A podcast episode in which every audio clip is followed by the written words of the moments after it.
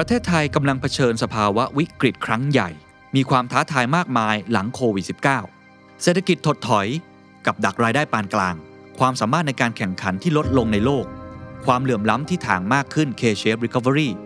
สิ่งแวดล้อมที่ไม่มีวันหวนกลับ ความขัดแย้งระหว่างเจเนอเรชัน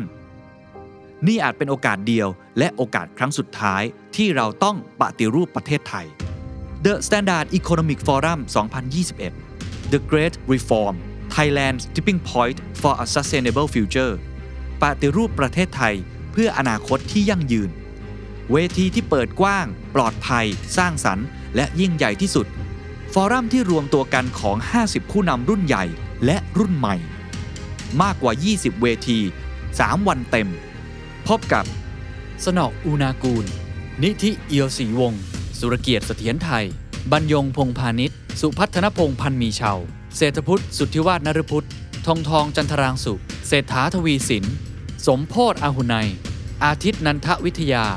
สุดารัตเกยุราพันธ์จริพรจารุกรสกุล ทิมพิธาลิ้มเจริญรัตท็อปจิรยุทธทรัพย์ศรีโสภา โคดดี้อัตพลกูดเดย์มายพัสราวลีธนกิจวิบูลผล และวิทยากรผู้ทรงคุณวุฒิอีกมากมาย พร้อมผู้ดำเนินการเสวนาพิเศษ สุดที่ชัยยุน งานจัด 3 วันเต็ม 26-28 พฤศจิกายน Virtual Conference ถ่ายทอดสดแบบ Full HD จัดเต็มแสงสีเสียง บัตร 1 วันราคา 1,500 บาท 3 วัน ราคา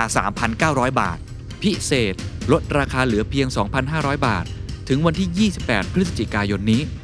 The Standard Member รับส่วนลดเพิ่มอีก 10%รับชมย้อนหลังได้ถึง 3 เดือน ซื้อบัตรได้แล้ววันนี้ที่ไทยทิกเก็ตเมเจอร์ ติดตามรายละเอียดเพิ่มเติมได้ที่ The Standard มาร่วมกันปฏิรูปประเทศไทย เพื่ออนาคตที่ยั่งยืนของทุกคน สมมติทั้งประเทศเหลือแม่ค้าขายหมูปิ้งอยู่ 2 เจ้า เราก็คงไม่ค่อยสบายใจว่าเอ้ทำไมเราเลือกหมูปิ้งได้แค่2เจ้า แต่มือถืออะค่ะมันไม่ใช่หมูปิ้งด้วย มันกลายเป็นปัจจัยที่ 5 ละเป็นปัจจัยพื้นฐานเป็นโครงสร้างพื้นฐานในทางเศรษฐศาสตร์เป็นอินพุตด้วยซ้ำ สิ่งที่เราเห็นจากกสชคืออะไร แรกสุดที่เราเห็นเนี่ยก็คือการออกมาพูดทำนองที่ว่าเออไม่มั่นใจว่าเอ๊ะจะต้องมาขออนุญาตเขาไหมเท่าที่พยายามตามข่าวแล้วก็ไปหาอ่านเนี่ยยังไม่เห็นนะคะประเทศไหนที่อยู่ดีๆเนี่ยเหลือผู้ให้บริการมือถือแค่ 2 เจ้า คือมันไม่ใช่แค่ปัญหาว่ามีแค่ 2 เจ้าเท่านั้นแต่ ด้วยความที่เป็นตลาดโทรคมนาคม ตลาดมือถือ มันทำให้อันตรายไปกว่าเดิม This is the Standard Podcast. The Secret Sauce. Executive Espresso สวัสดีครับ ผมเคนนักคริน และนี่คือ The Secret Sauce Executive Espresso สรุปความเคลื่อนไหวในโลกเศรษฐกิจธุรกิจ แบบเข้มข้นเหมือนเอสเปรสโซให้ผู้บริหารอย่างคุณไม่พลาดประเด็นสำคัญ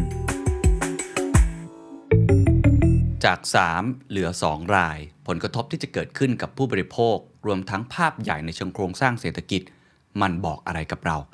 ยังต้องชวนคุยกันต่อนะครับ กับเรื่องของดีลใหญ่จริง ๆ ครับ ที่สั่นสะเทือนวงการโทรคมนาคม สั่นสะเทือนวงการธุรกิจ แล้วก็ส่งผลกระทบมาถึงผู้บริโภคอย่างพวกเราที่ต้องจับตาอย่างใกล้ชิดจริง ๆ นะครับ ก็คือดีลระหว่าง True และ d t แทครับ ที่ประกาศการควบรวมกิจการนะครับ ผมจัดไปแล้วถึง 2 ตอนนะครับ ตอนแรกเนี่ยผมก็วิเคราะห์ให้ฟังว่ารายละเอียดจดหมายที่เขาแจ้งต่อตลาดหลักทรัพย์นั้นมีอะไรบ้าง แล้วสิ่งที่ทั้งสองท่านก็คือคุณสุประชัยเอง หรือคุณซิกเว่เองเนี่ย ออกมาพูดเนี่ยเขาให้เหตุผลอย่างไร ในเชิงผลกระทบที่เกิดขึ้นนะครับกับตัวผู้ประกอบการเองนะครับแล้วก็อีกตอนหนึ่งนะครับผมจัดกับอาจารย์นิเวศนะครับเหมวชิระวรากรนะครับซึ่งเป็นนักลงทุนหุ้นคุณค่าหรือว่า VI ว่าในมุมมองของนักลงทุนเนี่ยมองมุมนี้เป็นบวกหรือเป็นลบ และผลกระทบที่จะเกิดขึ้นคืออะไรนะครับตอนนี้อยากจะพูดในมุม regulator พูดถึงกลไกการตรวจสอบ หรือว่า ฝั่งภาคประชาชนนะครับว่าถ้าเกิดเรามองมุมนี้แล้วเราอยากจะมีส่วนร่วมในการแสดงความคิดเห็น มีส่วนร่วมในการ voice เสียงเนี่ย ว่ามันกระทบกับเรามากน้อยแค่ไหนเนี่ยเราควรจะมีวิธีการอย่างไรบ้าง ผมก็เลยชวนพี่ยุ้ยนะครับสารณีอาชวานันทกุลนะครับนักคิดนักเขียนนะครับที่ติดตามเรื่องวงการโทรคมนาคม กลไกการตรวจสอบการทำงานของกสทช มาอย่างยาวนานนะครับพี่ยุ้ยก็จะอธิบายให้เห็นถึงกลไกต่างๆ ว่าจริง ๆ แล้วหน่วยงานหลากหลายมากเลยเนี่ยมีบทบาทอย่างไรได้บ้างต่อดีลอันนี้นะครับแล้วก็อาจจะกระตุ้นให้เราได้ตั้งคำถามเพิ่มมากขึ้น รวมทั้ง ผมก็จะชวนมองภาพใหญ่ด้วยครับว่า ไม่ใช่แค่เรื่องของธุรกิจและไม่ใช่เรื่องของทางเศรษฐศาสตร์และแต่ปัญหาเชิงโครงสร้างนะครับหรือว่าในแง่ของคอนเซปต์เชิงความเป็นธรรม ความเหลื่อมล้ำความเป็นประชาธิปไตย สนามการแข่งขันที่เท่าเทียมเนี่ยอันนี้มันสะท้อนอะไรลองไปฟังดูครับ ต้องบอกว่าเป็นดีลที่สั่นสะเทือนทุกวงการจริง ๆ นะครับ แล้วก็นักวิชาการนักเศรษฐศาสตร์ หรือว่าคนที่เป็นนักลงทุนเองก็ออกมาให้ความเห็นเรื่องนี้ค่อนข้างมาก วันก่อนผมเห็นอาจารย์สมเกียรติทีดีไอออกมาพูดค่อนข้างตรงมากนะ ผมไม่ค่อยเห็นแกพูดตรงขนาดนี้ บอกว่าเสี่ยงมากกับการผูกขาดนะครับว่าดรนิเวศเองออกมาพูดว่าดีลแบบนี้มันน่าจะทำให้อ่าอำนาจเหนือตลาดมันเกิดขึ้นแน่นอนพี่ยุ้ยมองไงครับตรงไปตรงมาเป็นข้อเท็จจริงอะนะคะ คือเราก็รู้กันอยู่ว่าตลาดมือถือในเมืองไทยเนี่ยเรามี 3 เจ้าใหญ่นะรวมกันก็ 99%นะคะของตลาดที่เหลืออย่าง NT นี่เขาเล็กมากนะคะสามเจ้าใหญ่เนี่ยเราก็คิดง่าย ๆ จาก 3 เหลือ 2 มันหายไป1ใน 3 ของตลาดนะคะ สามเหลือ2เนี่ยก็ไม่เหมือนกับ 5 เหลือ4นะคะหรือว่า 10 เหลือ 9 เพราะว่า 2 เจ้าอะมันคือดูโอโปลีละในทางเศรษฐศาสตร์แล้วก็จริง ๆ ถ้าดูส่วนแบ่งตลาดที่จะเกิดขึ้นก็พอๆกัน 55-45อะไรแถวๆเนี้ยมันก็แปลว่าอะไรแปลว่า ไม่เพียงแต่ตลาดมือถือเนี่ยมันจะเหลือแค่ 2 เจ้าใหญ่เท่านั้น แต่ก็จะเป็น 2 เจ้าที่เรียกว่าส่วนแบ่งตลาดค่อนข้างลงตัวอะพูดงี้แล้วกันงั้นแน่นอนมันก็เป็นคำถาม ชัดเจนเลยว่าแล้วอะไรจะเป็นแรงจูงใจให้เขามาแข่งกัน ไม่ว่าจะเป็นการแข่งขันด้านราคาก็ดี หรือว่าแข่งขันกันด้านของนวัตกรรม หรือบริการหรือคุณภาพคิดว่ามันเป็นปัญหาพื้นฐานของของดูโอโปลีอะหรือว่า ตลาดที่เราปล่อยให้มันมีแค่ 2 เจ้าจริง ๆ แล้วก็คิดว่าที่ผ่านมาในประเทศไทยเราก็ยังไม่เคยเห็นตลาดที่มันเหลือแค่นี้จริง ๆ เนี่ยมาก่อนนะคะออตอนที่เรามีข่าวใหญ่ดีลค้าปลีกเมื่อปีที่แล้วนะคะตัวเองก็ได้เขียนบทความไปนะคะอันนั้นก็ค่อนข้างเรียกว่าเป็นข่าวใหญ่มากแล้ว เพราะว่าพอซื้อกิจการเสร็จเนี่ยส่วนแบ่งตลาดเขาสูงขึ้นมหาศาลมากแต่ถึงอย่างไรก็ตามมันก็ยังไม่ใช่ตลาดที่มีผู้เล่นอยู่แค่ 2 เจ้า คือมันไม่ใช่แค่ปัญหาว่ามีแค่ 2 เจ้าเท่านั้น แต่ ด้วยความที่เป็นตลาดเนี้ยค่ะ ตลาดโทรคมนาคม ตลาดมือถือนะคะ มันทำให้อันตรายไปกว่าเดิมอีกนะคะ อันนี้ก็จะเสริมสิ่งที่อาจารย์สมเกียรติได้ได้พูดไปแล้วนะคะ แกใช้คำว่าเป็นการผูกขาดระดับอันตราย คือถ้าสมมติมันเป็นสินค้าอื่น สมมติว่าลูกค้าขายหมูปิ้งอย่างเงี้ยอะสมมติทั้งประเทศเหลือแม่ค้าขายหมูปิ้งอยู่สองเจ้า เราก็คงไม่ค่อยสบายใจว่าเอ้ทำไมเรามีเลือกหมูปิ้งได้แค่สองเจ้า แต่มือถืออะค่ะ มันไม่ใช่หมูปิ้งด้วย มันกลายเป็นเรียกว่าปัจจัยที่5ละไปละใช่ไหมของคนไทยในการดำรงชีวิต อาจจะเรียกได้ว่าในทางเศรษฐศาสตร์เป็น input ด้วยซ้ำนะคะเป็นปัจจัยการผลิตด้วยซ้ำคือวันนี้เราก็รู้ว่ารัฐบาลเองก็พยายามโปรโมทเรื่องของเศรษฐกิจดิจิทัลนะคะเราก็บอกว่าประเทศไทยต้องไปสู่เนี่ยดิจิทัลอีโคโนมีนะคะคำว่าดิจิทัลอีโคโนมีก็คือว่าต้องมีอีคอมเมิร์ซนะคะแล้วก็คนไทยเองก็ที่ผ่านมาช่วงโควิด เราก็ตื่นตัวเรื่องของการซื้อขายใช่ไหมอีคอมเมิร์ซแม้แต่การทำธุรกรรมอย่างธนาคารอย่างเงี้ยเดี๋ยวนี้มันก็มีเป็น mobile banking เราก็ทำผ่านมือถือ เพราะฉะนั้น มือถือมันไม่ใช่แค่เราในอดีตอะที่ว่าเราใช้แค่โทรคุยกันเท่านั้นใช่ไหมคะแต่มันกลายเป็นโครงสร้างสำคัญเลยของเศรษฐกิจสมัยใหม่ แล้วก็ของการดำรงชีวิตของประชาชน เพราะฉะนั้นถ้าเราปล่อยให้ไอ้ตัวตลาดเนี้ยที่มันเป็นปัจจัยพื้นฐานสำคัญมากๆเนี่ยถูกผูกขาดอะโดยผู้เล่นแค่สองเจ้า ที่ใหญ่มากๆ มันก็เป็นปัญหาแน่นอน มันก็จะเป็นคำถามตามมาว่าอ้าวแล้วอย่างนี้เรื่องของการส่งเสริมสตาร์ทอัพนะคะนวัตกรรมใหม่ ๆ มันจะเป็นไปได้มากน้อยแค่ไหนนะคะในเมื่อผู้ให้บริการเขาเหลืออยู่แค่นี้แล้วก็อย่างที่บอกด้วยส่วนแบ่งอะไรกันนะก็แทบจะไม่มีแรงจูงใจคือนึกไม่ออกเลยนะว่าเขาจะมีแรงจูงใจอะไรที่จะที่จะแข่งขันกันแบบเข้มข้นนะคะอีกประเด็นหนึ่งก็คือว่าโครงสร้างพื้นฐานเองเนี่ยมันก็ไม่ได้อยู่กับที่นะคะมันก็เป็นเรื่องเทคโนโลยีที่มันมีการพัฒนามันต้องลงทุนต่อเนื่อง ใช่ไหมคะ อีกหน่อยวันนี้เรา 5G เดี๋ยวก็อีกหน่อยก็มี 6G 7G 8G อะไรต่างๆ เนี่ยมันยิ่งปล่อยให้ผู้เล่นเหลือจำนวนแค่เนี้ยพอสมมุติจะเปิดประมูลใหม่อะก็จะยิ่งยากละอืมเพราะฉะนั้นการลดจำนวนผู้เล่นอะ พอลดแล้วไปเพิ่มอะมันลำบากมากในในธุรกิจแบบนี้ ซึ่งโดยธรรมชาติของมันก็ไม่ได้มีผู้เล่นเยอะแยะอยู่แล้ว เพราะว่าเงินลงทุนมันสูงมาก คือถ้าเราบอกว่ารัฐเนี่ยมีหน้าที่ส่งเสริมให้มีผู้ประกอบการหน้าใหม่เข้ามาแข่งขัน พอผู้เล่นในตลาดเหลือแค่เนี้ย วิธีที่เขาจะจูงใจหรือจะพยายามหาตัวผู้เล่นรายใหม่มันก็จะยากขึ้นนะคะแน่นอนครับเพราะฉะนั้นมัคนรับก็เลยเอ่อคิดว่าเป็นเรื่องใหญ่มากที่เราต้องไม่ปล่อยให้อยู่ดีๆ จาก 3 เหลือ 2 กันง่าย ๆ ค่ะ ครับ ถ้าเราไปดูทั่วโลกล่ะครับพี่ยุ้ยดูในต่างประเทศค่ะหลาย ๆ ที่จะเกิดลักษณะดีลแบบเนี้ยเกิดขึ้น ไม่ว่าจะเป็นยุโรปเองหรือว่าในอาเซียนเองเหมืค่ะอนกันคือเนี่ยก็ต้องยอมรับมันว่ามีถ้าเราดูรวมๆแนวโน้มของการควบรวมอะนะคะกิจการในโทรคมนาคมเนี่ยก็จะเห็นว่ามันมุ่งไปสู่ consolidation หรือว่าการซื้อหรือการรวมกิจการเหตุผลหนึ่งก็อย่างที่พูดไปแล้ว เพราะว่ามันเป็นธุรกิจที่ใช้เงินลงทุนสูงมากนะคะมีมีคู่แข่งไม่ได้เยอะมากมายโดยธรรมชาตินะคะเพราะฉะนั้นเอ่ออย่างดีลนี้ก็ยกตัวอย่างเราก็เห็นราคาหุ้นของทุกบริษัทเนี่ยเขาก็วิ่งกันนะคะเพราะว่าก็ชัดเจนนักวิเคราะห์ก็บอกว่าการควบรวมเนี่ยมันช่วยลดต้นทุนการลงทุนได้ปีละเป็นหมื่นล้านเลยนะคะเพราะว่าแทนที่เขาจะเหมือนลงทุนซ้ำซ้อนกันนะเมื่อก่อนต้องแข่งกันก็ต่างคนต่างลงทุนตอนนี้เนี่ยมารวมกันแล้ว อันนี้มันประหยัดได้ค่อนข้างมากนะคะนนี้ก็เป็นเหตุผลหลักเลยอันหนึ่งของการที่ต่างประเทศเราก็จะเห็นการควบรวมลักษณะนี้นะคะแต่ว่าแน่นอนต้นทุนเขาลดลงไม่ได้แปลว่าเขาจะอยากส่งต่อต้นทุนจะใจดีมาลดราคาให้เรานะคะ โดยอัตโนมัติเนาะนั้นก็เป็นอีกเรื่องหนึ่งนะคะซึ่งเป็นเรื่องของแรงจูงใจทางตลาด ทีนี้ถ้าเราดูต่างประเทศนะคะคิดว่าอยากจะโน้ตไว้ว่าจำนวนก็คิดว่ามีความสำคัญเนาะเมื่อกี้อย่างที่บอกว่าจาก 5 เหลือ 4 หรือ 4 เหลือ3อะมันไม่เหมือนกับจาก 3 เหลือ 2 ถ้าเราลองดูเท่าที่พยายามตามข่าวแล้วก็ไปหาอ่านเนี่ยยังไม่เห็นนะคะประเทศไหนที่อยู่ดีๆเนี่ยเหลือผู้ให้บริการมือถือแค่ 2 เจ้า มันจะมีสิ่งที่เรียกว่า 4 to 3 ก็คือจาก 4 เหลือ 3 นะคะเกิดขึ้นในในบางประเทศซึ่ง เราจะเห็นความแอคทีฟหรือว่าความแข่งขันของ regulator เขาหรือว่าผู้กำกับดูแลค่อนข้างชัดเจน ที่อเมริกาเนี่ยปีที่แล้วนี้เองก็มีดีลใหญ่เลยก็คือ Sprint T-Mobile ใช่ไหมคะแล้วก็สิ่งที่จริง ๆ ก็เป็นเคสใหญ่แล้วก็ regulator เขารวมไปถึงกระทรวงยุติธรรมสหรัฐด้วย เขามองเลยว่าการที่จำนวนเนี่ยจะลดจาก 4 เจ้าระดับประเทศเหลือ 3 เนี่ยมันอันตรายมาก ส่งผลอย่างอย่างรุนแรงต่อการแข่งขัน เพราะเราก็จะเห็นแล้วว่าเขาไม่ต้องตามไปดูด้วยซ้ำว่าเหมือนไม่ต้องรอดูด้วยซ้ำว่าจะเกิดอะไรขึ้นกับผู้บริโภค คือเขาก็มองเลยว่าลำพังเนี่ยไอการแข่งขันจาก4เจ้าลดเหลือ3เนี่ยยังไงมันแย่อยู่แล้ว มันก็อย่างที่พูดอะมันลดแรงจูงใจอยู่แล้วที่จะแข่งกันแล้วก็เพิ่มคุณภาพการให้บริการรวมถึงเรื่องราคาด้วย เพราะฉะนั้นสิ่งที่เขาทำก็คือเจรจานะคะแล้วก็สุดท้ายเนี่ยกระทรวงยุติธรรมก็ก็ไปจูงใจพูดง่ายไปช่วยโบรกเกอร์ช่วยชักนำให้มีผู้เล่นรายใหม่เข้ามานะคะก็ยังมี 4 รายอยู่ก็คือ Dish ซึ่งเป็นบริษัทที่ก็โด่งดังมาจากการทำเข้าใจว่าทีวีดาวเทียมนะคะ แล้วเขาก็สนใจจะเข้ามาแข่งในตลาดของมือถือนะคะก็ก็ได้ Dish เข้ามานั้นสิ่งที่ทำก็คือ Sprint เนี่ยต้องเหมือนก็คือคืนคลื่นให้เลยนะคะ แล้วก็ขายขายธุรกิจเลยที่เป็น prepaid ให้ Dish ไปนะคะซึ่งธุรกิจ prepaid เนี่ยก็ไปดูจำนวนผู้ใช้บริการก็หลากหลายล้านอยู่นะคะแล้วก็ Dish ก็ออกประกาศเลยบอกว่าโอเคเขามั่นใจว่าเมื่อได้ resource ทรัพยากรเหล่านี้มาเนี่ยเขามั่นใจว่าจะแข่งในระดับประเทศ แล้วก็จะครอบคลุมประชากรได้ประมาณ 70% นั้นพอพอมันมีแผนแบบนี้พอเห็นชัดว่าโอเคไอ้ deal merger เนี่ยซึ่งถ้าเกิดไม่ทำอะไรเลย มันจะทำให้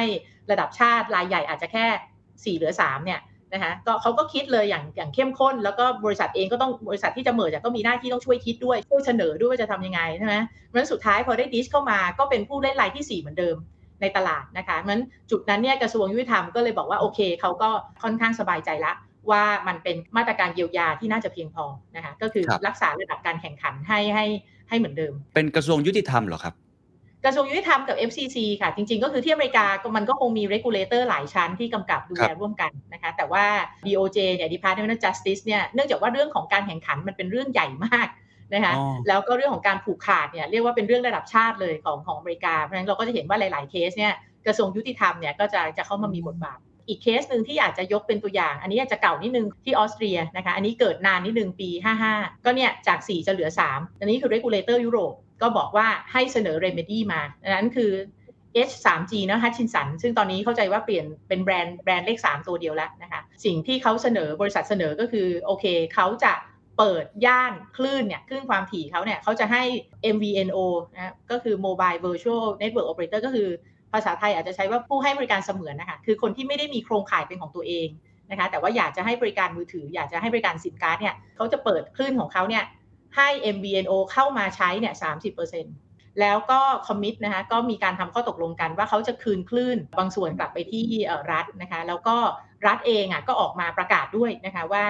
ใครที่อยากจะเข้ามารับช่วงตรงนี้นะคะผู้เล่นที่เป็นหน้าใหม่เข้ามาเนี่ยเขาจะกันคลื่นสำหรับการประมูลครั้งต่อไปให้ด้วย คือคือจูงใจกันสุดๆเลยเพื่ออยากให้คนเนี่ยเข้ามาแข่ง เพราะฉะนั้นก็คิดว่านี้ก็เป็นตัวอย่างการเยียวยาที่ค่อนข้างชัดเจนเหมือนกัน ดังนั้นจะเห็นว่าอย่างเคสของยุโรปเนี่ยหลายครั้งเวลาเราอ่านข่าวเมอร์เจอร์เนี่ยมันเป็นหน้าที่ของบริษัทที่จะควบรวมกันเลยนะคะคือถ้าถ้าเขารู้ตัวว่าเขาจะทำให้การแข่งขันเนี่ยมันลดลงเยอะนะคะแล้วมันก็จะสุ่มเสี่ยงว่าเดี๋ยว regulator เขาจะไม่อนุมัติเนี่ยบริษัทจะเสนอแผนมาเองเลยนะคะเขาจะเสนอแผนเยียวยาเองเลยว่า อ่าอย่างเช่นเนี่ยเขายินดีจะคืนคลื่นส่วนนี้นะ หรือจะเปิดให้มี MVNO เข้ามาพูดง่ายเนี่ยเปิดให้มีคู่แข่งเข้ามาใช้โครงข่ายเขาอะไรแบบนี้ต่างๆ คือ มันต้องมีการทำแผนเพื่อให้ regulator เนี่ยเขารู้สึกสบายใจแล้วก็ยอมรับอะค่ะว่าเรื่องภาวะการแข่งขันน่ะมันจะยังใกล้เคียงกับสถานการณ์เดิม ถ้าจะไม่ผิดเคสของ Telenor ก็มีเหมือนกันนะคะที่ Telenor เองเขาก็มีการเทคโอเวอร์นะคะแล้วก็สุดท้ายก็ยกเลิกแผนไปอันนี้ในยุโรปนะคะเพราะเขาคิดว่าเขาไม่สามารถจะ เสนอการเยียวยาที่ทำให้ regulator เขา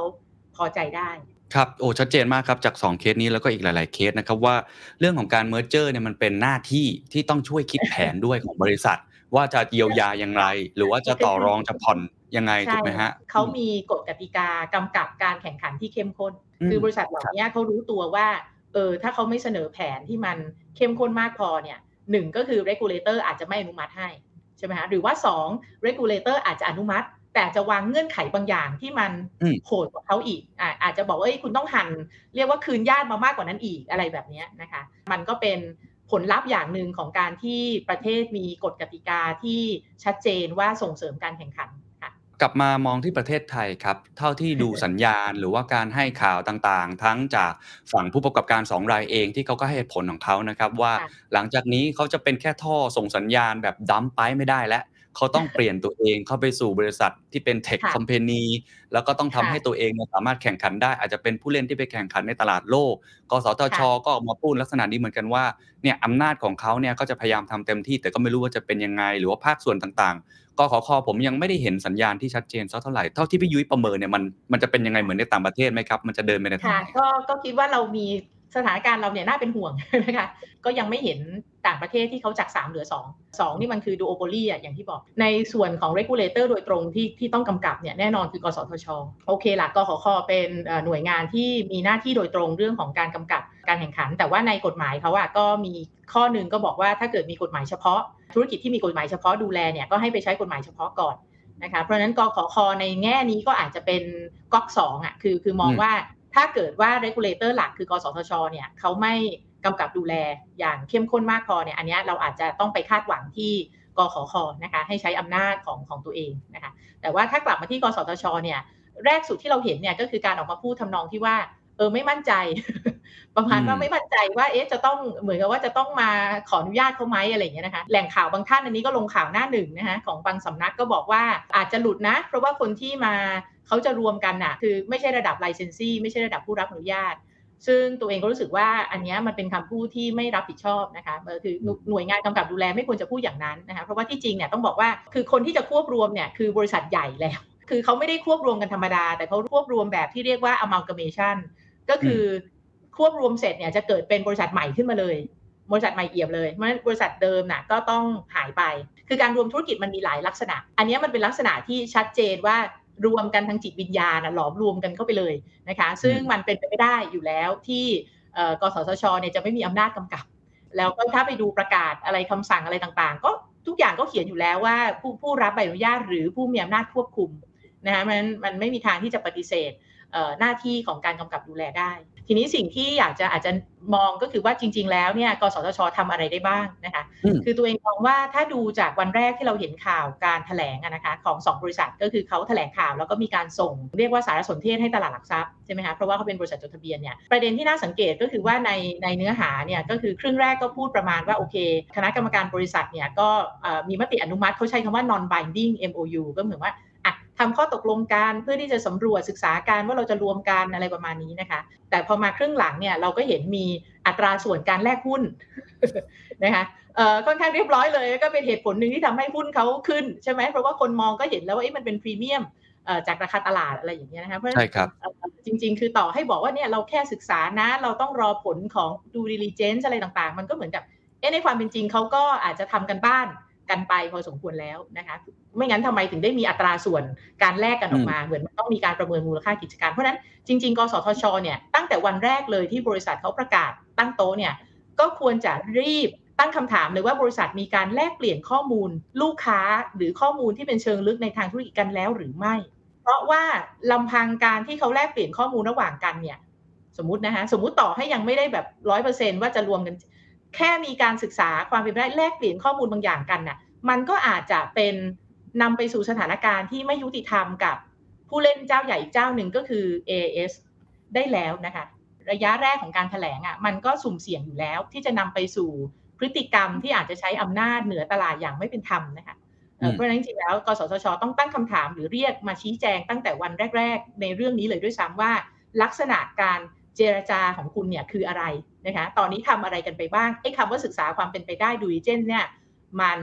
มีเงื่อนไขหรือมันมีเรียกว่าข้อตกลงอะไรที่จะรักษาผลประโยชน์ของผู้บริโภค หรือว่าจะดูแลเรื่องของการใช้อำนาจในลักษณะที่ไม่ทำให้คนอื่นเสียเปรียบได้ยังไงอะไรต่าง ๆ เหล่านี้มันก็คือมันก็ต้อครังบแสดงท่าทีแล้วนะคะอันที่อืมสองคือแน่นอนพอเจตนาเขาชัดเจนว่าจะเป็น amalgamation ก็คือรวมกันเลย แล้วก็บริษัทเดิมหายไป 3 เหลือ 2 แน่ ๆ เนี่ยเอ่อ กสทช คิดว่าก็ควรจะทำแบบที่ regulator หรือผู้กำกับในต่างประเทศเขาทำกันนะคะก็คือว่าขั้นต้นเลยเนี่ยจริงๆ ตามประกาศกสทชเองอะก็เขียนในนั้นอยู่แล้วนะคะว่าบริษัทจะต้องมาเอ่อแจ้งล่วงหน้านะคะแล้วก็จะต้องส่งเรียกว่าผลการวิเคราะห์นะคะสภาพตลาดหลังการควบรวม ก็คือพูดง่ายๆให้บริษัทเองนั่นแหละ เป็นคนวิเคราะห์ให้ดูนะคะว่าไอการควบรวมเขาว่ามันจะส่งผลต่อการแข่งขันยังไง แล้วก็ควรจะให้บริษัทเนี่ยเสนอแผน remedy หรือว่าแผนการเยียวยา มานะคะว่าอะในเมื่อเนี่ยคุณจะเหลือสองเจ้าแล้วเนี่ยคุณจะทำยังไง เพื่อให้สภาพการแข่งขันมันอาจจะกลับไปใกล้เคียงของเดิม คุณจะมีการ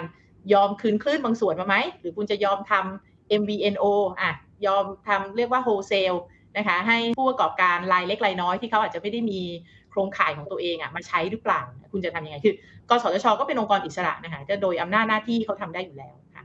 ครับ แต่เท่าที่เห็นคือยังไม่ได้มีทิศทางทั้งสองอย่างนี้เลย แต่เขาก็มีการบอกนะครับ ว่าจะมีการเรียกพบเรียกคุย หรือว่าจะมี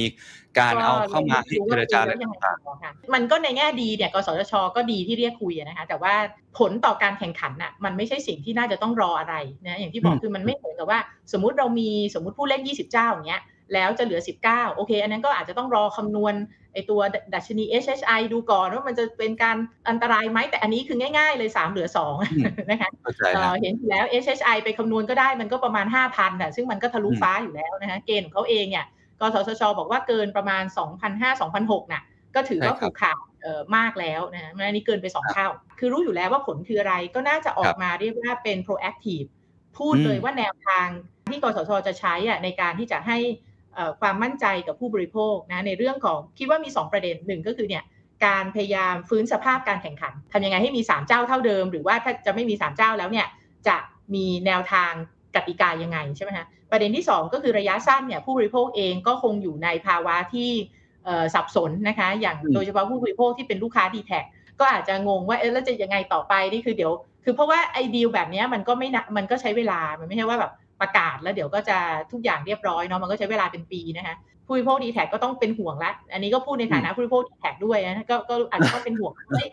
ยังไงดีสมมุติเขาต้องคุยกันไปอีก 2 ปี ระหว่างนี้เราจะยังไงโปรโมชั่นอะไรต่างๆ มันจะยังเหมือนเดิม หรือเขาจะแบบไม่สนใจเราแล้วอะหรือจะอะไรอะไรอย่างเงี้ยนะคะอันนี้ก็เป็นเรื่องระยะสั้นของผู้บริโภค ผมฟังแล้วผมค่อนข้างเคลียร์แล้วว่าพี่ยุ้ยมองว่าตอนนี้อำนาจกสทชมีสามารถทำได้และบทบาทชัดเจนมากทำไมมันถึงยังไม่เกิดการขยับมันเกิดจากเห็นผลอะไร ถ้าเราเอาสวมหมวกเขาดูเนี่ยตอนนี้มันเกิดจากอะไร อันนี้ก็เราก็ไม่รู้เหตุผลลึกๆอะนะฮะแต่ว่าถ้าเรามองจากผลงานดีกว่าอะถ้าเราดูว่ากสทชเนี่ยในฐานะที่เป็น regulator ธุรกิจนี้ทำอะไรมาบ้างเนาะในรอบหลายปีอืมที่ผ่านมานะคะก็ต้องยอมรับหนึ่งเนี่ยเขาไม่สามารถจะจูงใจใช่ไหมให้เกิด ผู้เล่นหน้าใหม่ได้ในในสนามของโทรคมนาคม จริง ๆ เราก็ย้อนไปดูได้ตั้งแต่เรื่องของการจัดประมูลคลื่นอะไรต่างๆนะคะทำไมจัดประมูลบางครั้งบางคลื่นไม่มีคนมาบิดมาประมูลด้วยซ้ำตั้งราคาตั้งราคาแพงไปไหมอะไรต่างๆเหล่านี้อืมผลลัพธ์ก็คือเราต้องยอมรับว่ายังไงเราก็ไม่ไม่เคยเห็นผู้เล่นหน้าใหม่เข้ามาในตลาดนี้ อันที่สองเนี่ยแม้แต่เรื่องของการคุ้มครองผู้บริโภคเองก็ต้องยอมรับว่าที่ผ่านมาเนี่ยมีเสียงวิพากษ์วิจารณ์มากมายนะคะ แล้วก็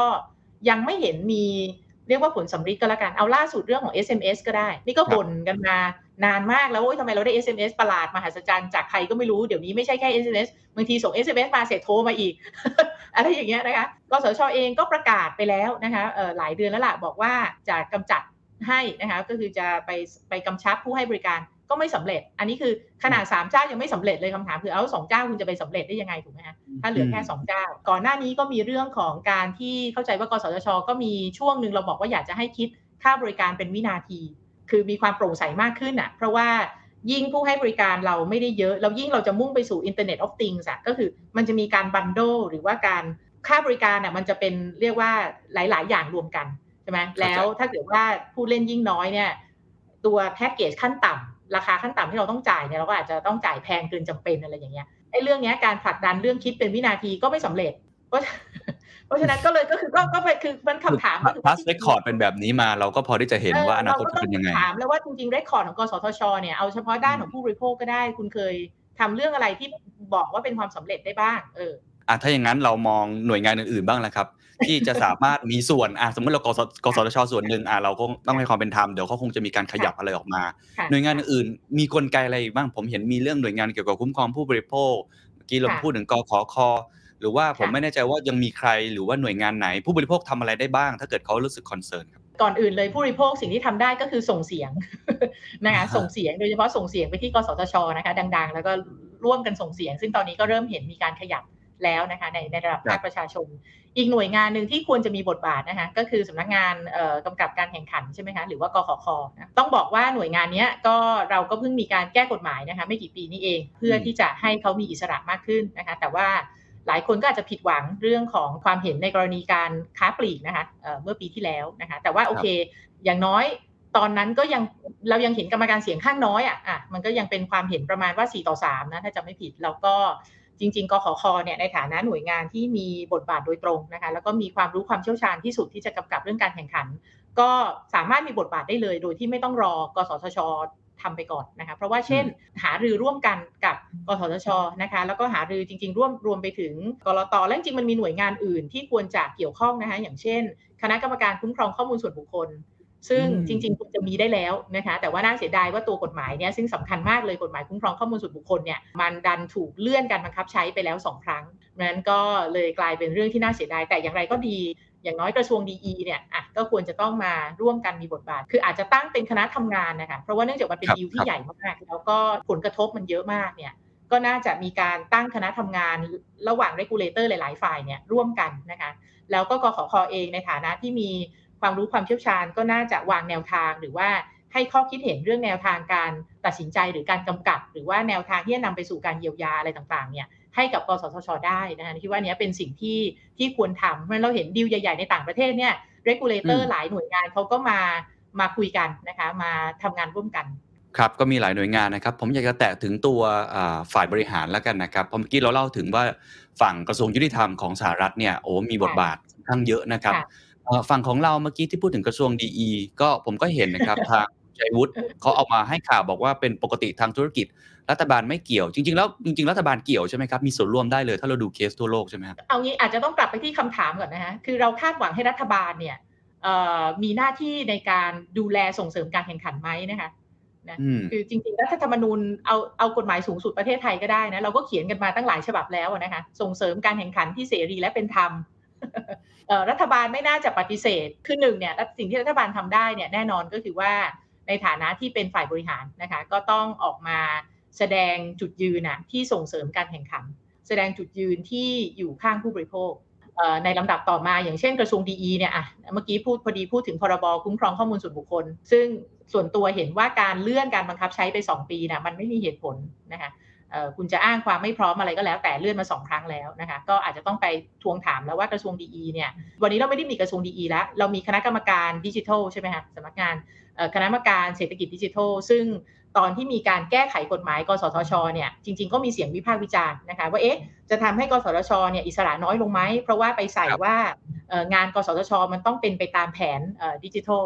นะคะอ๋อเพราะฉะนั้นอันเนี้ย มันก็เป็นประเด็นก็อาจจะต้องทวงถามไปที่ตัวคณะกรรมการนี้ด้วยนะคะว่าคณะกรรมการดิจิทัลเนี่ยจะมีจุดยืนและท่าทีแล้วก็นโยบายอย่างไร คุยกันมาทั้งหมดเนี่ยไปถามนักเศรษฐศาสตร์คือประเด็นนี้ไม่น่าจะมีนักเศรษฐศาสตร์คนไหนที่เห็นต่างนะคะคือปกตินักเศรษฐศาสตร์จะคิดไม่ตรงกันตลอดเวลานะคะแต่ว่าเรื่องประโยชน์ของการแข่งขันทำไม เราต้องให้มีผู้เล่นมากกว่า 2 รายเนี่ยอันนี้มันไม่น่าจะต้องมาเถียงกัน ก็อาจจะต้องไปถามคณะกรรมการแล้วล่ะว่า ในเมื่อแนวโน้มที่เราเห็นคือ ลักษณะแบบดูโอโปลีเนี่ยนะคะสองครับรายมาเก็ตแชร์พอๆกันเนี่ยมันไม่น่าจะส่งผลดีต่อการพัฒนา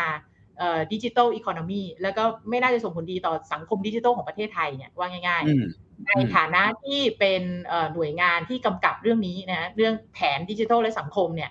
จะมีแนวทางอย่างไรนะประเทศไทยก็รัฐบาลบอกว่าอยากจะ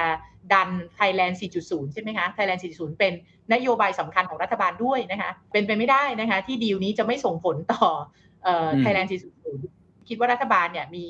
มีหน้าที่แล้วก็จริงๆเป็นนโยบายเขาเองด้วยที่จะต้องมาตอบนะคะครับอยากอยากชวนคิดเพิ่มนะฮะคิดไปเรื่อยๆนะฮะไม่รู้พี่ยุ้ยเดี๋ยวลองว่ามันมันมีความเป็นไปได้ไหมเช่น ฝั่งการเมืองอะผมเห็นฝ่ายค้านนะครับก็ออกมามาแตะเรื่องนี้ค่อนข้างเยอะ กลไกทางรัฐสภาเอง หรือกลไกลักษณะนี้มันมันมีไหมครับ จังหวะนี้ก็อาจจะต้องเปิดโอกาสก่อนนะคะชัดเจนก็คือเปิดโอกาสให้กสทชเนี่ยนะคะได้ทำหน้าที่นะคะในฐานะอืม regulator เอ่อครับแต่ว่าอย่างที่เมื่อกี้พูดไปก็คือเขาทำได้แล้วแหละหลายอย่างนะคะตั้งแต่วันแรกที่บริษัทตั้งโต๊ะเนี่ยมีหลายสิ่งหลายอย่างที่เขาทำได้นะคะก็จริงๆแล้วในกลไกของรัฐสภาเองเนี่ยเรามีกรรมาธิการนะเรามีกรรมาธิการชุดต่างอืมๆที่เกี่ยวข้องกับการแข่งขันเกี่ยวข้องกับเศรษฐกิจ ก็น่าจะมีบทบาทได้นะคะพอสมควรในการเรียกเอ่อ ฝ่ายที่เกี่ยวข้องนะคะเข้ามาเอ่อมาชี้แจงแล้วก็สร้างความชัดเจนอะในเรื่องของเรียกว่าใช้คำว่าแนวทางการกำกับดีกว่านะคะแนวทางการกำกับดีลควบรวมครั้งนี้นะคะเพราะว่าคิดว่าเป็นดีลที่จำเป็นจะต้องมีการกำกับนะคะจำเป็นจะต้องมีการวางแนวทาง เพราะว่าผลกระทบในแง่ของการแข่งขันในแง่ของสังคมเนี่ยค่อนข้างชัดนะคะโดยที่ยังไม่ต้องรอให้ให้มันเกิดก่อนนะคะขออนุญาตลองคิด อีกมุมหนึ่งบ้างนะฮะพอเราพูดถึงด้านนี้ว่าอะนักเศรษฐศาสตร์เห็นตรงกันอะผมลองคิดอีกมุมหนึ่งบ้างว่า คนที่ทำเกี่ยวกับบริษัทเทคโนโลยีก็จะพูดคำนี้เยอะ winner take ค่ะ all อันนี้เป็นเรื่องปกติ หลังจากนี้พอเขาเปลี่ยนเป็นบริษัทเทคโนโลยีแล้วเนี่ย มันก็ต้องเป็นคนที่มีส่วนแบ่งทางการตลาดเยอะหน่อย Google ก็ยังมีเจ้าเดียว Facebook ก็มีเจ้าเดียว หรือว่าในแง่ของการเอ่อแข่งขันประเทศไทยอยากจะ เป็นประเทศที่ไปแข่งขันกับในอาเซียนอะไรเงี้ยอันนี้ผมผมลองคิดตามนะเพราะว่านี่เจ้าของเป็นคนไทยเลยทั้งสองรายเลยในประเทศไทย อันนี้ผมพยายามลองโยนอีกมุมหนึ่งพี่ยุ้ยอยากจะโอตอบเคอะก็เดี๋ยวลองดูเอ้ยก็ก็อันนี้ก็ได้ยินอยู่นะคะ แต่ว่าอย่างนี้อ่าก่อนอื่นถ้าเราจะเทียบกับอเมริกาเนี่ยอย่าลืมว่า Google Facebook เขาไม่ใช่ผู้ให้บริการโครงสร้างพื้นฐานหรือสัญญาณมือถือที่มีแค่ 2 เจ้าในอเมริกานะคะเราเรากลับไปที่เบสิกก่อนคืออมพวกนี้เนี่ยเขาเป็นบริษัทเทคโนโลยีที่ใหญ่มาก แต่อืมเขาก็ยังไม่ใช่บริษัทที่ให้บริการ อย่างที่เมื่อกี้คุณเคนใช้คำว่าท่ออะถ้าเกิดอเมริกาเราลองคิดภาพอเมริกาจะยอมได้ไหมล่ะ สมมุติว่าจะเป็นสถานการณ์ที่ Google กับ Facebook เนี่ยเป็นผู้ให้บริการโทรศัพท์มือถือนะฮะสัญญาณมือถือแค่2เจ้าในประเทศ คิดว่าอืมประเทศอเมริกาคงแตกก่อนที่จะเกิดเหตุการณ์แบบนั้นนะฮะและจริงๆจะบอกว่า Google กับ Facebook เนี่ยโดนเรียกว่า scrutiny หรือว่าโดนการสอบสวนจากภาครัฐเข้มข้นมากขึ้นเรื่อยๆ เลยนะคะในในการที่เอ่อ ลำพังคือเมื่อก่อนเนี่ยเวลาเราดูเรื่องของคำว่าอำนาจเหนือตลาดอะเราก็จะดูแค่เรื่องของรายได้ใช่ไหมส่วนแบ่งรายได้ ส่วนแบ่งของลูกค้าอะไรต่างๆเนี่ยนะคะ ซึ่งพอมาวันนี้มันเป็นโลกของข้อมูลนั้นอืจมริง ๆ ก็มีนักเศรษฐศาสตร์หลายคนก็ชี้แล้วล่ะว่าเอ๊ะสมมุติว่า Google เนี่ยผู้ใช้บริการอาจจะไม่ได้แบบมีสัดส่วนที่เยอะขนาดนั้น แต่ถ้าเขามีส่วนแบ่งของข้อมูลน่ะหรือการประมวลผลข้อมูล อันเนี้ยเรียกว่ามันก็อันตรายละนะคะอันนี้ก็เป็นเรื่องของการพยายามที่จะ แก้กฎหมายผูกขาดเนี่ยให้มันทันสมัย แล้วก็อืมมองเรื่องของว่าข้อมูลเนี่ยเป็นปัจจัยหนึ่งอืมนอกเหนือจากเรื่องรายได้เพราะฉะนั้นเราก็เห็นว่าในอเมริกาเขาก็ถกเถียงกันเยอะมาก แต่เขายังไม่ใกล้เคียงเลยกับสถานการณ์ที่จะมี คือถ้าเราจะคุยกันมันเหมือนกับอเมริกาต้องเหลือแต่สปรินต์กับเวริซอนอยู่สองเจ้าอย่างเงี้ยนะมันถึงครัจะบเป็นสถานการณ์แบบนี้นะคะทีนี้ถ้ากลับมาเรื่องของการที่เราบอกว่าอยากจะจูงใจให้คือเราถ้าเรามองว่ายิ่งใหญ่ก็ยิ่งเรียกว่าเก่งใช่ไหมแล้วก็จะไปแข่งกับต่างประเทศอะ อืมอันนี้ในความเป็นจริงเลยนะคะ ก็คือมีงานอ่าวิจัยที่ดีมากถ้าใครสนใจ ในไทยเองก็คือทำไว้เกี่ยวกับบริษัทไทยที่ไปแข่งในต่างประเทศนะคะ งานของอาจารย์กฤษเลิศสัมพันธรักษ์นะคะทำกับทีมที่สถาบันปุ๋ยอิงพากรนะคะ แล้วก็มีข้อค้นพบชัดนะคะบอกว่ากลุ่มทุนเนี่ยที่เรียกว่ามีลักษณะการกระจุกตัวสูงเนี่ยโดยรวมเนี่ยมักจะมีผลิตภาพค่อนข้างต่ำนะคะอืมแล้วก็เวลาไปต่างประเทศเนี่ยมีศักยภาพในการแข่งขันเนี่ยต่ำนะคะไม่ได้มีเรียกว่า นวัตกรรมที่จะแข่งขันในตลาดต่างประเทศมากนะครับภาษาชาวบ้านก็คือว่าอะถ้าบริษัทในประเทศเราเนี่ยเขาใหญ่ขึ้นมาเพราะเขาเก่ง เพราะเขาเก่งมากเลยคู่แข่งตายเรียบอะไรเงี้ยเขาก็อาจจะไปแข่งขันในต่างประเทศได้ค่อนข้างเก่งใช่ไหมคะแต่ว่าสภาพความเป็นจริงก็คือว่าในหลาย ๆ ธุรกิจเนี่ยเอ่อบริษัทของเราที่เขาใหญ่ขึ้นมาได้เนี่ยส่วนหนึ่งก็คือการกำกับดูแลอ่อนแอนะคะอืมหรือว่ามันอาจจะเป็นเรื่องของที่ผ่านมาเราก็คุยกันเรื่องนี้เยอะในสังคมไทยเรื่องของการเอื้อประโยชน์เอะไรต่างๆ บางทีมันก็หนีไม่พ้นเรื่องภาคการเมืองเข้ามาเกี่ยวข้องอะไรพวกนี้ซึ่งพอมันเป็นอย่างนั้นน่ะก็คือใหญ่ขึ้นมาได้เนี่ยอาจจะไม่ได้เป็นเพราะว่านวัตกรรมดีใช่ไหมแต่ว่าใหญ่ขึ้นมาด้วยปัจจัยอื่น แล้วพอใหญ่ขึ้นมาจุดหนึ่งก็ไม่ได้มีแรงจูงใจที่จะแข่งพูดง่ายๆด้วยซ้ำนะฮะแรงจูงใจที่จะแข่งขันที่จะค้นคว้าวิจัยอะไรต่างเนี่ยก็ไม่ค่อยมีก็น้อย ดังนั้นความสามารถศักยภาพในการไปแข่งกับต่างประเทศเนี่ยก็ไม่ได้สูงคนที่คิดง่าย ๆ ว่าบริษัทของเรายิ่งให้เขาเป็นบริษัทใหญ่ ๆ แล้วก็ รวมกันได้เจ้าน้อยๆ ยิ่งดีเนี่ยก็ไม่จริงนะคะมันไม่ได้การันตีว่าเขาเก่งอะมันต้องดูว่าเขาเก่ง คือเขาใหญ่ขึ้นมาด้วยอะไรนะคะเอ่อซึ่งครับในเมืองไทยตรงเนี้ยมันเป็นคำถามอยู่ค่ะครับขอบคุณครับก็เป็นผลวิจัยหนึ่งที่ทำให้เห็นภาพได้ชัดเจนมากขึ้นนะครับ ผมลองชวนคิดอีกหลาย ๆ มุมแล้วกันนะครับว่ามีหน่วยงานไหนที่พอที่จะเข้ามาทำให้กลไกนี้มันมันเกิดสิ่งที่เราควรจะเห็นนะฮะอย่างเช่น นักลงทุนล่ะครับ ผมเห็นระยะหลังๆ ก็มีบทบาทมากขึ้นนักลงทุนสถาบันเอง อันนี้ก็อีกอันนี้แบบนักลงทุนเนี่ยพูดยากนิดนึงนะคะ คือเราก็ต้องมองว่าผู้ถือหุ้นเอางี้ผู้ถือหุ้นโดยรวมๆเนี่ยย่อมอยากจะเห็นบริษัทเขามีกำไรนะคะแล้วก็ดีลเนี้ยถามว่าในทางธุรกิจเนี่ยมันเคลียร์ไหมมันก็ค่อนข้างเคลียร์เหตุผลมีชัดเจนแน่นอนทางธุรกิจโดยเฉพาะเรื่องของการช่วยลดต้นทุนอัพไซด์ในแง่ของหุ้นน่ะราคาหุ้นก็อาจจะสูงนะคะอันนี้เหตุผลก็หุ้นก็เลยวิ่งไปแล้วนะคะแต่ถ้าเกิดเรา เห็นว่าระยะยาวเนี่ยนะคะการที่เหลือแล้วโดยเฉพาะเหลือใหญ่ๆอยู่ 2 เจ้าเนี่ยมันไม่น่าจะดีกับตลาดของประเทศ มันไม่น่าจะดีกับ Thailand 4.0 ใช่ไหมอืมมันไม่น่าจะดีกับผู้บริโภคเนี่ยก็อยากให้จริงๆแล้วนักลงทุนที่ถือหุ้นนะคะก็มีบทบาทได้นะคะหรือคือนักลงทุนเราก็มีได้หลายหมวก เราก็มีได้หลายสถานะใช่ไหมเราถือหุ้นส่วนหนึ่งเราลงทุนแต่อีกฝั่งหนึ่งหมวกหนึ่งเราเป็นผู้บริโภคเราเป็นประชาชนเนี่ยนั้นคิดว่าเราก็มีมุมเนี้ยที่อาจจะ สามารถร่วมกันเรียกร้องได้นะคะ เพราะว่าสุดท้ายแล้วเนี่ยเราก็เรียกว่าสามารถเป็น shareholder activist อะหรือว่านักลงทุนนักเคลื่อนไหวได้แล้วจริงเนี่ยถ้าเรามองแบบไกลๆเลยเนี่ยบริษัทที่เราลงทุนเนี่ยยิ่งเขามีคู่แข่งเขายิ่งตื่นตัว เขายิ่งมีแรงจูงใจที่จะต้องพัฒนาต้องคิดค้น ต้องหาบริการหาเรียกว่าไปสู่สิ่งใหม่ๆนะคะเพราะฉะนั้นในแง่ของความแข็งแกร่งในเรื่องความสามารถในการแข่งขันเนี่ยมันน่าจะยิ่งช่วย ได้ส่วนแบ่งมาด้วยการเทคโอเวอร์เนี่ยมันอาจจะไม่ได้ดีในระยะยาวเสมอไป นะคะ ถ้าครับเราดูเรื่องความสามารถในการแข่งขันครับท้ายที่สุดแล้วกันนะครับ พอคุยขึ้นมาแล้วก็เห็นกลไกเห็นหน่วยงานต่างๆ ที่น่าจะมีบทบาทอะไรมากมายพอดีวันนั้นได้คุยกับอาจารย์นิเวศ ซึ่งท่านก็เป็นนักลงทุนอ่า VI เนี่ยแกพูดมุมหนึ่งที่น่าสนใจแล้วผมว่าพี่ยืนน่าจะขยายความได้ได้มากกว่าด้วยซ้ำก็คือเรื่องของการกลัดกระดุมเม็ดแรกที่ผิด คืออาจารย์บอกมันเป็นปัญหาเชิงโครงสร้าง พอพูดถึงฝั่งเอกชนเราก็เข้าใจเหตุผลของเขาว่าเขาอยากจะทำอะไรอยู่ถูกไหมฮะเราพูดถึงกสทชอ่าเมื่อกี้พูด มันอาจจะมีกลไกอะไรข้างหลังที่เราอาจจะมองไม่เห็น แต่จริงๆ คนที่เป็นคนกัดกระดุมเม็ดแรก องค์กรอิสระให้อำนาจมากน้อยแค่ไหน หรือว่าปัญหาเชิงโครงสร้างต่างๆ ที่มันผูกโยงใยมาอย่างนาน เมื่อกี้พี่ยุ้ยก็พูดถึงระบบอุปถัมภ์อะไรต่างๆเนี่ยในมุมมองพี่ยุ้ยเองระบบโครงสร้างที่มันผูกโยงกับคนไทยอยู่มานานที่อยู่เบื้องหลังจริงแล้วปัญหามันมันสะท้อนให้เห็นอะไรบ้างครับ ก็คิดว่าเป็นเรื่องน่าเศร้านะคะว่าคือคือคิดว่าเป็นเรื่องน่าเศร้าที่ว่าเออเราเห็นดีลการควบรวมที่ เรียกว่าชัดเจนว่าเนี่ยจากสามเจ้าจะเหลือสองอะแล้วยังเรายังคงเห็นคนบางไม่น้อยอะนะคะจำนวนไม่น้อยที่ที่ยังมองในแง่บวกอืมมองในมุมที่ว่ามันไม่เป็นไรหรือว่าอะไรต่างๆเนี่ย ซึ่งซึ่งรู้สึกว่าอันเนี้ยมันก็เป็นภาพสะท้อนอย่างหนึ่งว่า แสดงว่าสังคมเราเนี่ยเคยชินนะคะมานานเกินไปเคยชินกับสภาพที่บางตลาดเนี่ยมีผู้มีอำนาจเหนือตลาด หรือว่าเคยชินกับสภาพการแข่งขันการผูกขาด บางคนมองว่าเป็นเรื่องปกติ ไปนะคะนั้นอย่างที่บอกว่ามันไม่ใช่เรื่องปกติ เพราะว่าการที่บริษัทเขาใหญ่ขึ้นมาได้เนี่ยมันมี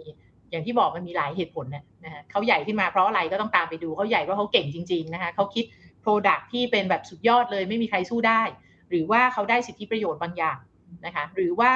เขาส่วนหนึ่งก็คือต้องมองไปที่กำกลไกกำกับดูแลด้วยนะคะว่าเอ๊ะเราปล่อยให้เขาทำแบบนี้หรือเปล่าเอ่อประเทศไทยเราก็ผ่านการเรียกว่า พยายามรับมือกับเรื่องนี้อะเรื่องของการผูกขาดการแข่งขันมาสักพักหนึ่งแล้วนะคะนั่นก็เป็นเหตุผลที่เราพยายามไอ้คำว่าองค์กรอิสระเนี่ยก็ก็ไม่ได้เป็นเรื่องที่ใหม่แบบเก่าแก่ขนาดนั้นนะเราก็เพิ่งได้ยินช่วง 20 ปีหลังนี่เองอะไรเงี้ยนะคะ แต่ว่ามันมีกลไกนี้ขึ้นมาแล้ว มันก็ยังเราก็เห็นว่ามันก็ยังไม่จบนั่นแหละ มันก็ต้องตามไปดูอีกว่าเป็นอิสระเป็นอิสระแค่ไหน เป็นอิสระอย่างไร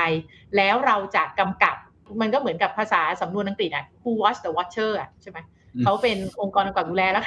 แล้วใครจะมาสามารถกำกับเขาได้ทีนึงแต่สุดท้ายก็คิดว่าหลัก ๆ ก็ต้องขึ้นอยู่กับประชาชนนั่นแหละค่ะคือเราต้องเหมือนกับเห็นตรงกันก่อนว่าการแข่งขันเนี่ยยังไงก็ต้องมี และการแข่งขันเนี่ยเป็นพื้นฐานนะคะของระบบตลาดยังไงมันก็ต้องจูงใจให้มีการแข่งขันให้ได้นะคะแล้วก็อย่างกสทชเองก็ช่วงนี้ก็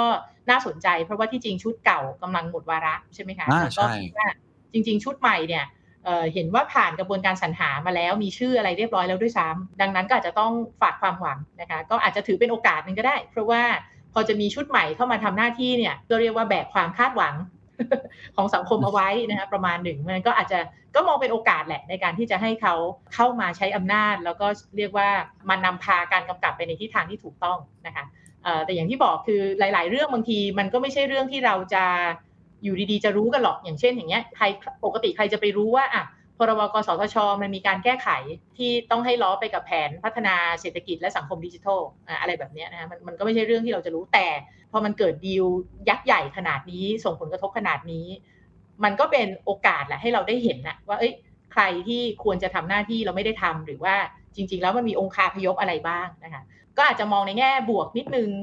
กว่าอาจารย์นิเวศคือคือกลัดกระดุมผิดนะก็ก็ใช่แต่ว่ากลัดกระดุมผิดก็ก็ถอยไปกลัดได้นะคะ หรือว่าเอามาตอนนี้ก็จะมีโอกาสชุนให้มันเข้ารูปเข้ารอยบ้างนิดหน่อยครับคำถามสุดท้ายจริง ๆ แล้วนะครับ ในฐานะที่ผมนี่เคยอ่านหนังสือที่พี่ยุ้ยแปลนะครับ เรื่องของ justice what's the right thing to do นะครับของ Michael Sandel ก็คงมีมุมแตะอะไรเกี่ยวกับเรื่องแบบนี้ด้วยกลไกตลาด หรือว่าความเหลื่อมล้ำความเป็นธรรมอะไรอย่างเงี้ยในการแข่งขันนะครับวันก่อนก็มีโอกาสได้คุยกับนักเศรษฐศาสตร์หลายท่านเขาเขาพูดแบบนี้เลยนะ ผมขอโค้ดมาแต่ขอไม่เอ่ยนะบอกว่าความเป็นประชาธิปไตยที่ตอนนี้เรากำลังพูดกันถึงอยู่กันเยอะๆเนี่ยจริง ๆ เรื่องเนี้ยนะครับสำคัญไม่แพ้กับความเป็นประชาธิปไตยเลยด้วยซ้ำเรื่องการผูกขาดเรื่องความเหลื่อมล้ำอำนาจในตลาดแบบนี้นะครับพี่ยุ้ยถ้ามองในเชิงคอนเซปต์เนี่ย เห็นด้วยไหมครับ หรือว่าคิดยังไงกับกับเรื่องแบบนี้เห็นเห็นด้วยเลยค่ะ เพราะว่าอะไรก็เห็นด้วยอย่างมากเลย เพราะว่าประเทศไทยเนี่ยอำนาจทางเศรษฐกิจกับอำนาจทางการเมืองมันมักจะไปด้วยกันพูดอีกอย่างก็คือว่าทุกครั้งที่เราเห็นการกระจุกตัวทางเศรษฐกิจเนี่ยเราก็มักจะเห็นกลุ่มเดียวกันนั่นแหละ ก็มีลักษณะการเข้าถึงอำนาจทางการเมืองนะคะมันมันไม่ใช่เราไม่ได้เป็นประเทศที่มองแบบเป็นเอกเทศได้ยิ่งเราอยู่ในยุคที่มีความเป็นประชาธิปไตยน้อยลงเนี่ยเรายิ่งจะ คาดหวังได้อยู่แล้วนะคะว่าจะเห็นการกระจุกตัวทางเศรษฐกิจมากขึ้นนะคะมันก็คิดว่าเป็นเป็นอันตรายนะคะก็ในไหนคุณเคนพูดถึงหนังสือตัวเองก็อาจจะขออนุญาตแนะนำหรือหรือโฆษณาหนังสืออีกเล่มก็พอดีเพิ่งออกหนังสือที่สำนักพิมพ์มติชนจัดจำหน่ายนะคะ ชื่อหนังสือระบอบลวงตานะคะในนั้นก็มีบทหนึ่งที่รวมมาจากบทบรรยายที่ไปพูดที่งานของแบงค์ชาตินะคะงานสัมมนาเมื่อ 2 ปีที่แล้ว ก็เป็นโจทย์นี้เลย ก็ตั้งโจทย์ไว้ว่าความเป็นธรรมเนี่ยขาดไม่ได้ในการสร้างสนามแข่งขันที่เท่าเทียม คือเวลาเราพูดกันว่าทำไมมันต้องมีการแข่งขัน เราก็มองไปแต่เรื่องของประสิทธิภาพ ประสิทธิภาพทางเศรษฐกิจต่างๆ แต่ตัวเองมองว่า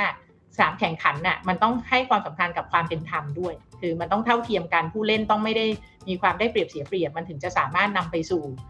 ประสิทธิภาพได้จริงนะมันไปเน้นแต่คำว่าประสิทธิภาพโดยที่ละเลย